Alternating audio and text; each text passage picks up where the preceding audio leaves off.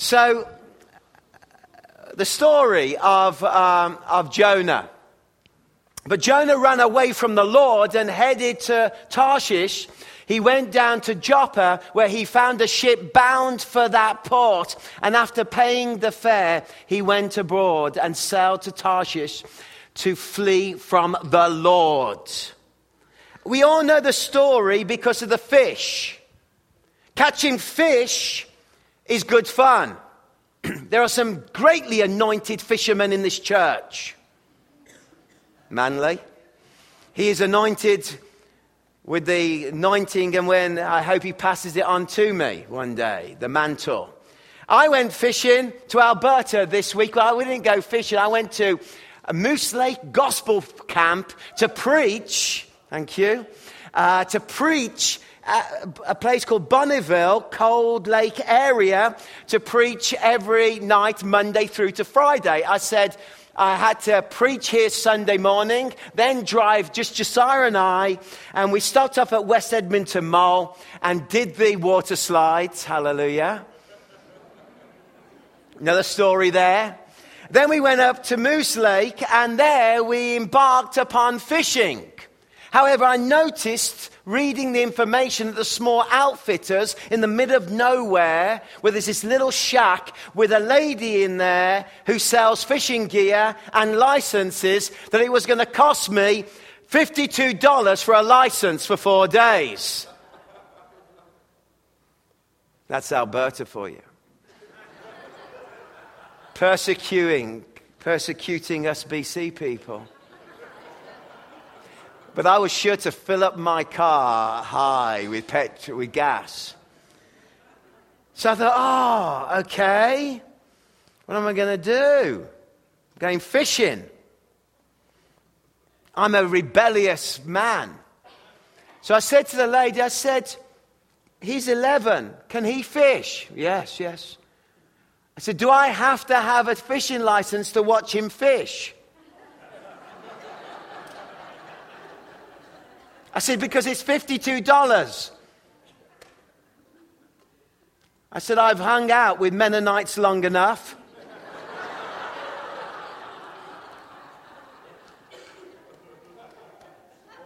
She goes, I don't know. I, I, I, you know, I, said, What do I, can I physically do by the letter of the law, and what can I physically not do? So she started to explain, and she said, I'm going to call the fisheries guys who are around here. So she picks up the phone and says, Hey, Bob. Obviously, they know each other. I got this Australian guy here. with his son who wants to fish.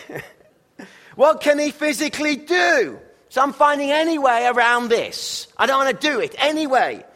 I don't know why, but I just felt and they explained, You can tell him, she said, Sir, you can, you can hold the rod, but you cannot cast it, and you cannot reel it in. But beyond that, you can set it up and help him and untangle it, but do not reel in. And she said, Because they are out there on the lake watching you. I said, okay, I can really. I said, could you ask another question? If he catches a fish, can I administer the net, please? Because that's important. Because we were catching them this big. Um, she said, yes, sir, you can. So, oh, thank you. She said, have a good trip back to Australia. So. But we're fascinated by fish. We're fascinated about catching fish. And, and the great story of Jonah is the fish and the miracle that takes place in this story. But the first thing I want you to notice about the whole story of Jonah, and you know the story, God calls him to go and preach in Nineveh because Nineveh, God wants to minister his revival, his power, his anointing. Jonah does not want the revival to come to Nineveh because simply he hates the Ninevites, he despises them, and thinks they are. are terrible. They are the arch enemies of Israel at that time. This city is the capital of the Assyrian Empire. It has been reigning for 150 years. It has been the capital of the Assyrian Empire for 100 years. And the same year, uh, 612, when Jerusalem falls, so will Nineveh fall to the Babylonian Empire as the power shifts in the land. And so the Lord says to the prophet, the man of God who spends his time in the temple, honoring God in the presence of the Lord, he says, I want you to go north and I want you to preach to Nineveh. Suddenly, Jonah, this pushes all of his bells and all of his reaction, and he says, But Jonah ran away from the Lord. And I think every one of us are in danger in different ways of running away from the Lord and what the Lord has called us to do. It is difficult and foolish to run away from the God that has pursued you for your life. But he's running away, and I don't know what you're running away from in life. I don't know you've turned up this morning and, and you don't know what to expect at church, but I find that a lot of us are running away from things in our lives. But the most foolish thing you and I can do is decide that we know better from God and we know better than God. And the most foolish thing we can do is to run away from what God is calling us to do in our lives. And for some of you, it is time to stop running away from the call of God that God has put on your life. Never works to run. Why was Jonah running? Well, he was running because he's a Jew. And the Jewish people, he felt, the Ninevites did not deserve the message of God. He's prejudice. He has resentment. He has anger issues. He is miserable. We know that because in chapter 4, he really moans at God after God does a mighty revival. And it is possible to hear God's voice, and it is possible for you to ignore what the glory of God is calling you to do. And he starts to run. The second reason he starts to run is because he knows that if he goes and preaches to them, they are going to be converted. The third thing he knows is that if they start to, if he goes there, he's got to deal with his personal fear to do what God has called him to do. And this is really important. Because God has called us all to do something. God has a calling on our lives. God has a ministry for us. God has a role for us to play in the kingdom of God. And the truth is this that fear can stop you from doing what God has called you to do. So, what fear is binding you? What fear is holding you back from ministering, from speaking, from sharing the love of God? What fear is affecting your life? Because I think for some of us, we've got to come to the Lord and say, Lord, I want to break the fear that holds me back. And the fear drives me to run away from you when really I am called to do something for you. None of you are obsolete in the kingdom of God. Every one of you has a role, every one of you has a calling, every one of us has an ability to touch and to bless others, to pray, to see change. God wants to use every one of you powerfully none of you are obsolete. You might feel like you're obsolete. Our first month in Kelowna, we are invited over to uh, Kay and Hank Neufield's house for pizza with the kids. We told them before we arrived there, we've been in Willow Park eight years now, you've got to really behave yourself. Best manners. Of course, they had an English accent then, so even if they were rude, it sounded nice. and if you know Kay and Hank, they're lovely. They have a little house by uh, the lake. And um, we talked about fishing, and the kids wanted to fish, but it's not the right spot to fish. It's boating and people playing and So I said to my child, you may remember this, some of you, I said, Don't worry, daddy will do something for you. Josiah was three. I said, Here's a piece of string, and here's a little uh, paper clip. We'll tie it on, and we'll take the paper clip and we'll make it into a hook.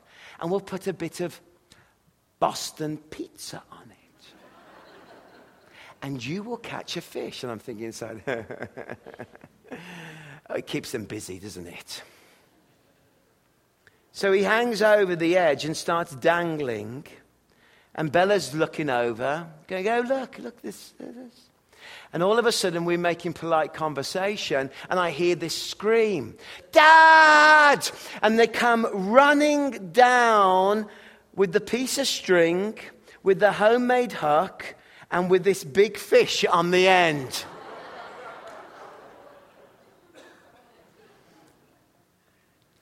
You may feel that you are useless and worthless, and you may feel that your life doesn't resemble a glorious angling rod, but you may feel like you're a piece of string or a piece that you're no good. You're just this little piece of metal and you've got no purpose. But I've discovered that God uses the simplest of things to do the most profound things in this world. And you may feel like you are simple. You may feel like you are, are, nothing. You may feel like you are a piece of string with a little pin on the end, but you are certainly not. You are a child, a daughter, a son of the living God. And the one thing you mustn't do is stay running from God. Our calling is to run to God. Run to his presence. But he's running away from God. he's, he's running to Tarshish. Do you know where this is? Spain. It's two and a half thousand miles away from where he's going. I mean, he's not just running away, he's really running away. He's going to the end of the known world. He's to Spain. Spain. Have you been to Spain? It's where the English and the Germans go on holiday. It is. And we battle over who gets the sun lounger first, and the Germans always win. Because they are up early, yah. And they take their towels and they throw them over the swimming pool and it lands. And usually the English have hangovers, so they're not even up by 12. It's 2,500 miles to get there. It is 550 miles to get to Nineveh. What does this tell me? It tells me it's a lot easier to obey God. It's five times harder to be disobedient to God. It's like saying, God says to you, this is exact mileage. I've worked it out because I was on the road for a long time and I was a little bored. It's like saying God calls you to go and preach in Ponoka, Alberta, which is exactly 550 miles from this spot. But you go, no, I'm going to drive all the way to Toronto. That's the difference. Disobedience takes more work. Disobedience to God's voice makes your life more difficult. Disobedience drags us down. Disobedience is five times harder than being utterly and completely obedient to the voice of God in your life. And for some of us, we are wondering why our lives are worn out because we're on the treadmill of disobedience rather than following the Lord. But what did the Lord do? The Lord sent a great storm. And the, the sailors are, are panicking and they're wondering what's happening and they call upon their gods. And the more that they call, and as, as Jonah goes down and down, he came down to Joppa. He went down to the port. He went down into the decks. He went down to sleep. And every step that he went down, the storm got stronger. Do you know sometimes God sends storms into our lives because He wants to wake us up to the truth of who we are? And sometimes we go, I've got this storm. It's a problem. It must be from the devil. I bind you, devil, in the name of Jesus. I pray against this storm. I pray against this storm. This devil is against me. All the darkness of hell is against me. This storm and these problems, they must be, must be from the enemy. And God's saying, actually, they're not from the enemy. It's from me because you're running away from me. But I notice in the text that the truth gradually comes out. Who are you? I'm a Hebrew. Where are you from? From Jerusalem. What are you doing? I'm supposed to be preaching. You're running away from the Hebrew God. This is a problem as they're throwing cargo overboard. He said, Yes, the only answer is that you throw me over. We can't throw you over. Then the God will get us. What, what, you, what have you done this? This is a classic example for these poor sailors that they are in the wrong place at the wrong time with the wrong person. That's what they may think. But you see, when we're in the middle of a dark storm, often truth is revealed in a way that it's not revealed in any other way. Truth comes.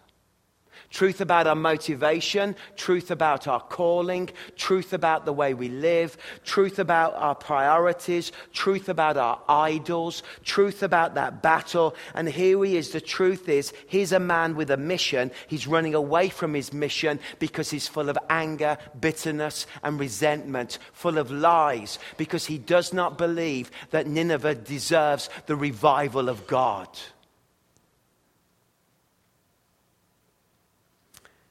And so they finally throw him overboard. And the fish. A lot of people have spent a lot of time trying to work out whether this was physically possible. And, and whether, you know, because the fish is, the stomach is empty, the acids and so on. And they tell stories on the internet of a certain poor Japanese fisherman that got swallowed up. And then there was a guy that got swallowed by an, uh, a whale and then survived for three days down in the South Atlantic. And we're getting very scientific. We're getting very, very kind of trying to prove something. You're missing the point. The point is, is that this moment with the fish is a miracle of God. It's a miracle.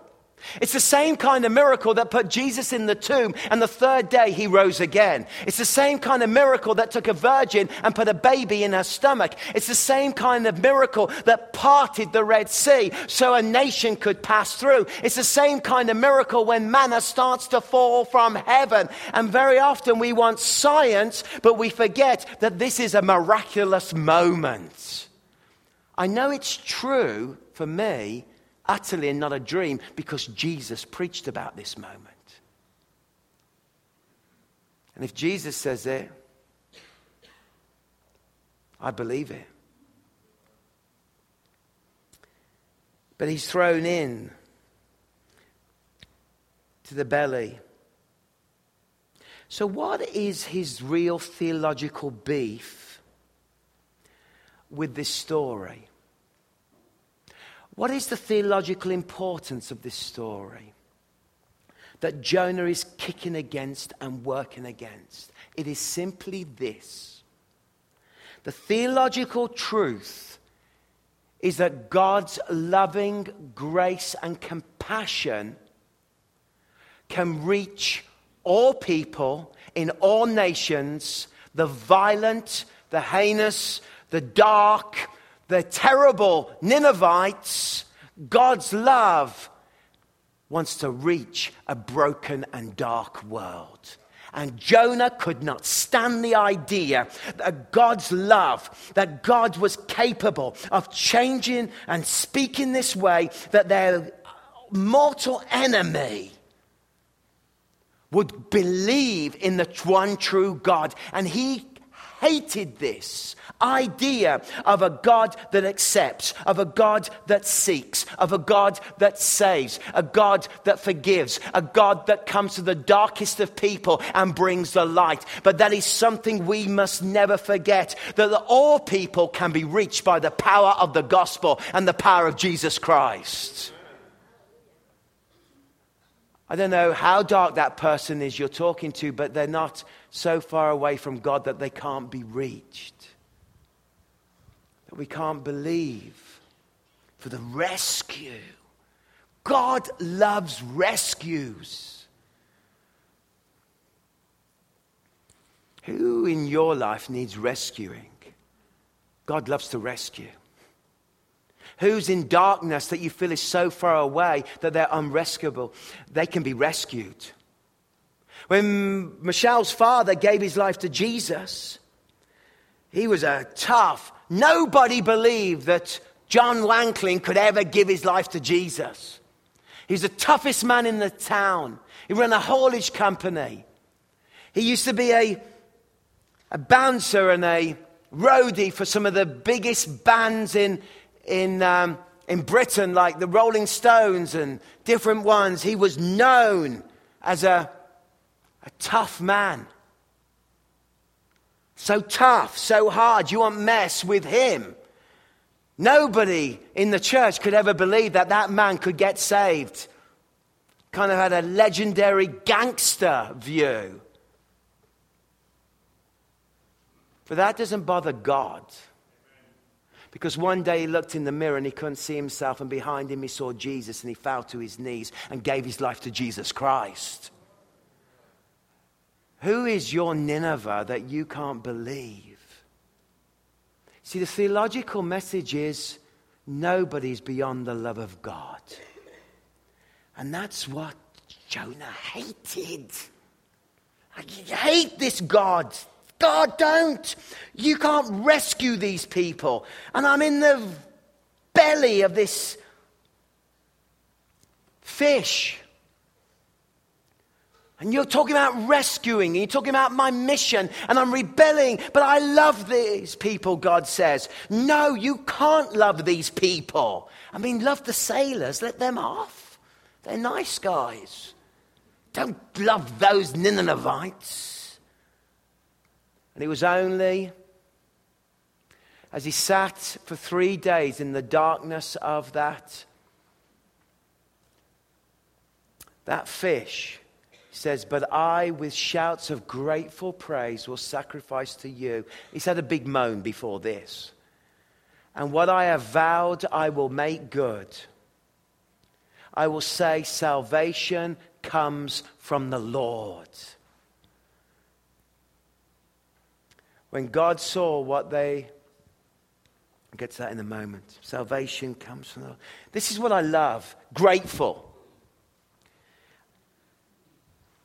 Gratefulness and thankfulness is the key to seeing the provision of the Lord to live our lives with gratefulness, to live our lives with goodness, to even in the belly of the fish, and to turn our lives around and say, I'm in the middle of this storm, I'm in the darkness for three days, I am struggling, but then the light comes on, and it's He's got to step into gratefulness. And believe me, when you're grateful, depression starts to disappear. When you're grateful for things, God's blessing starts to come. When you're grateful for the very breath in your lungs, God's presence is there. We must never become a miserable people. We must be a grateful people because we are a blessed people and we have been saved by the glory and the presence of God. Let the gratefulness you know, it make, gratefulness changes your marriage. Gratefulness changes the way you think about your kids. Gratefulness changes your attitude. That when I feel moaning and moody and miserable and, oh, and I've got a Jonah on me and I am like that, you know what changes things? It's learning to be grateful in your life. Because God loves to rescue people. We were at the West Edmonton Mall. And we had done all, a lot of the slides, me and Josiah, had to keep up with him. We did all of the extreme advanced slides. These are the ones where you stand, and nowadays they, they put you in a little funnel and a perspex screen comes around you. And then a voice goes, three, two, one. It is horrible. I've got an 11 year old boy, you see. I'm a 53 year old man. I've got aches and pains. But I've got to live like a young man. So, uh, no fear. I don't show him any fear. Oh, yeah. Dad, shall we do this one? Sure. Three two, Jesus, protect me.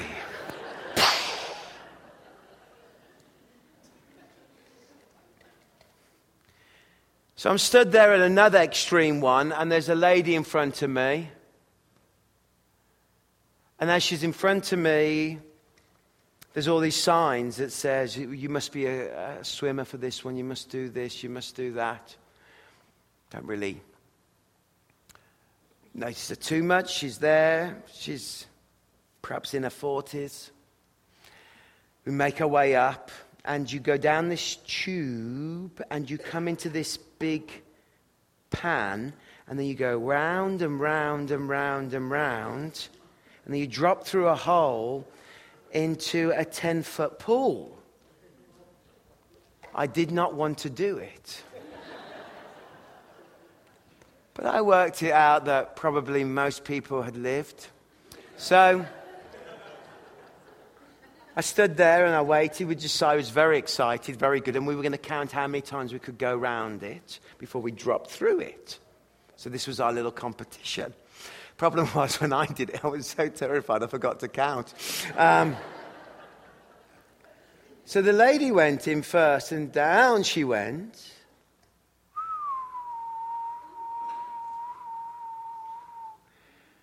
She drops through, she drops into the water, and then she sinks.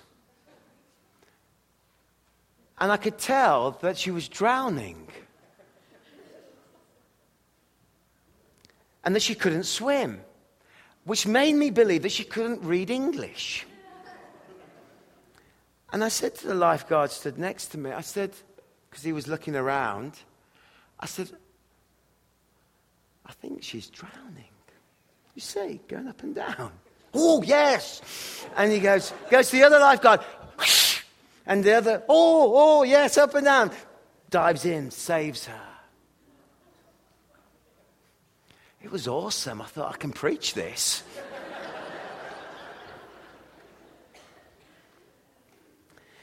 And everyone was, I said to the, I said, that's amazing. I said, a rescue? He goes, yeah.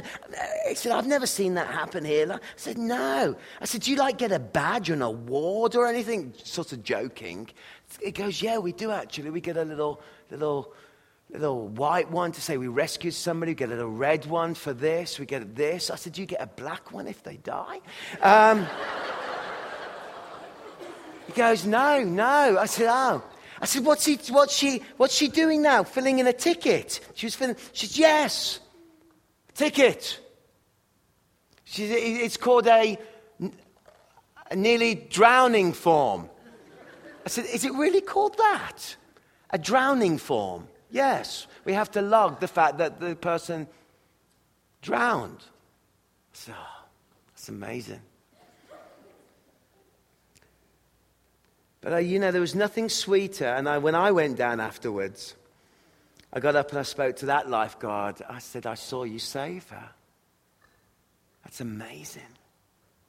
So it was actually a really beautiful moment. And there is nothing more beautiful than somebody who is struggling and fighting and feels they're lost. They perhaps didn't even know which way they were going in life. They perhaps got on something and they never read the instructions. They never thought that life would turn out like this, and they find themselves in a place where that decision, that choice, is going to kill them. But there is a God in heaven who loves to rescue people.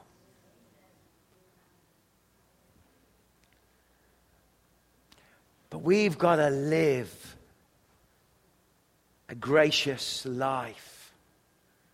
And what happened? They repented. Destruction did not come at that time. The whole of the city, seven and a half mile perimeter wall it had, 120,000 people, and God's mercy turned up, and God moved in power, and revival hit Nineveh, and God changed hearts. And what did Jonah say when he had his moan in chapter 4? He prayed to Lord, Isn't this what I said, Lord, when I was still at home?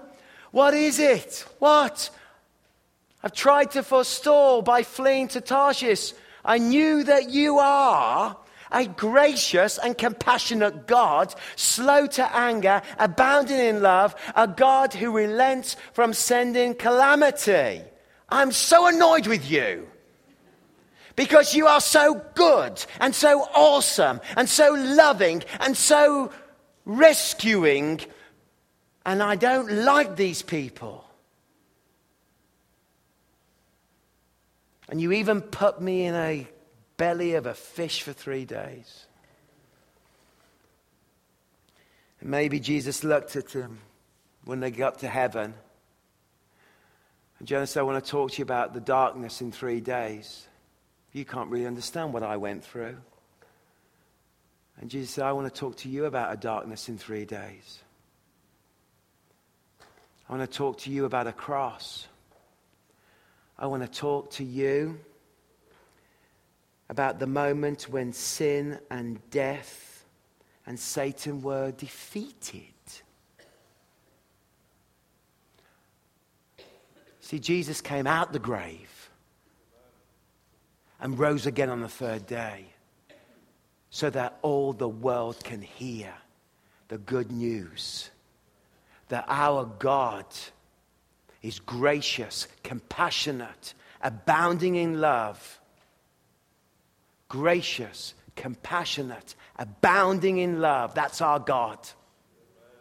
And some people don't like that message of God's goodness. So I love this idea that he's in the, in the fish and he's vomited up.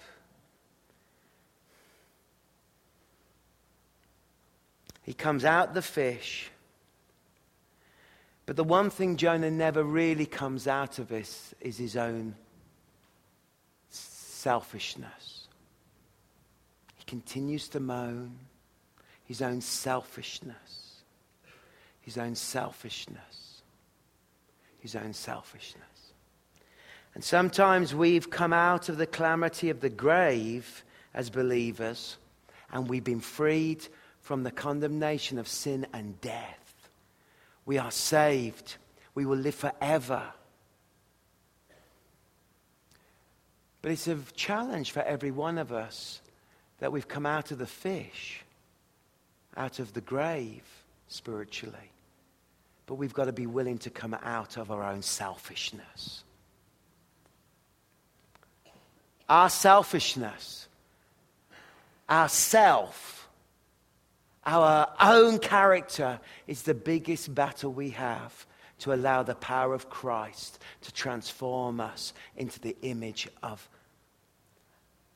of our Lord. A gracious, a compassionate, and a loving person. Isn't that who you want to be? It's what I want to be. I don't want to be Jonah. I want to be like Jesus, who is so gracious, so loving, so compassionate. And he showed his loving compassionate by dying on the cross for us. Hallelujah. Let's stand together.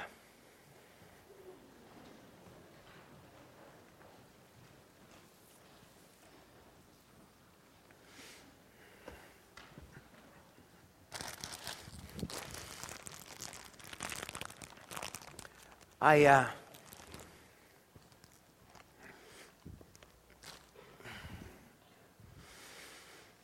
as we stand, let's bow our heads and let me say some, a few words.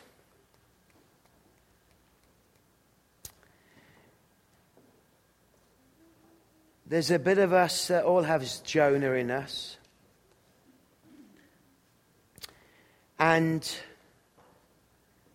we've got to be willing to examine ourselves and say, what am I running from in my calling and mission?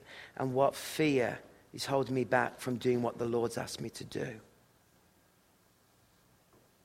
And offer your life again to Christ and say, Yes, I'm going to live for Jesus. I'm going to live for Jesus. I'm going to live for Jesus.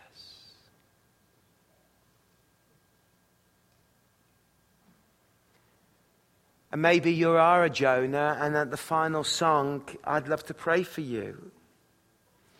Or you'd just like to get right with God, or you just like. Then just at the final song, just come down the front and I'll pray with you. And you can get right with God this morning or receive prayer and blessing. But Father, I pray in each one of our lives that we may have the heart of God the Father, God the Son, and God the Holy Spirit, and believe that Nineveh can be saved. May we believe that Kelowna can be saved. May we believe that Canada can be saved. May the fires of revival that in our own movement the Mennonite Brethren that was birthed in revival in the 1850s. May we believe that the revival fires will run in our lives again, Lord. In every church, may we bless and believe for revival in our lives and revival in our city and revival in our nation in Jesus' name. May we not look at this place and that and say, never, never, never can that happen. We believe that you are a good, compassionate, and gracious God, Lord. And forgive us when we've been running from our mission, whatever the reason, because of our pride, of, of our nationality, our position, because of our knowing that if we do submit, you're going to do some mighty things, what we might not like. Fear that holds us back we pray that fear would be broken. And we pray, God, that we would not have a protesting heart to the call of God in our lives. In Jesus' name. Thank you, Lord.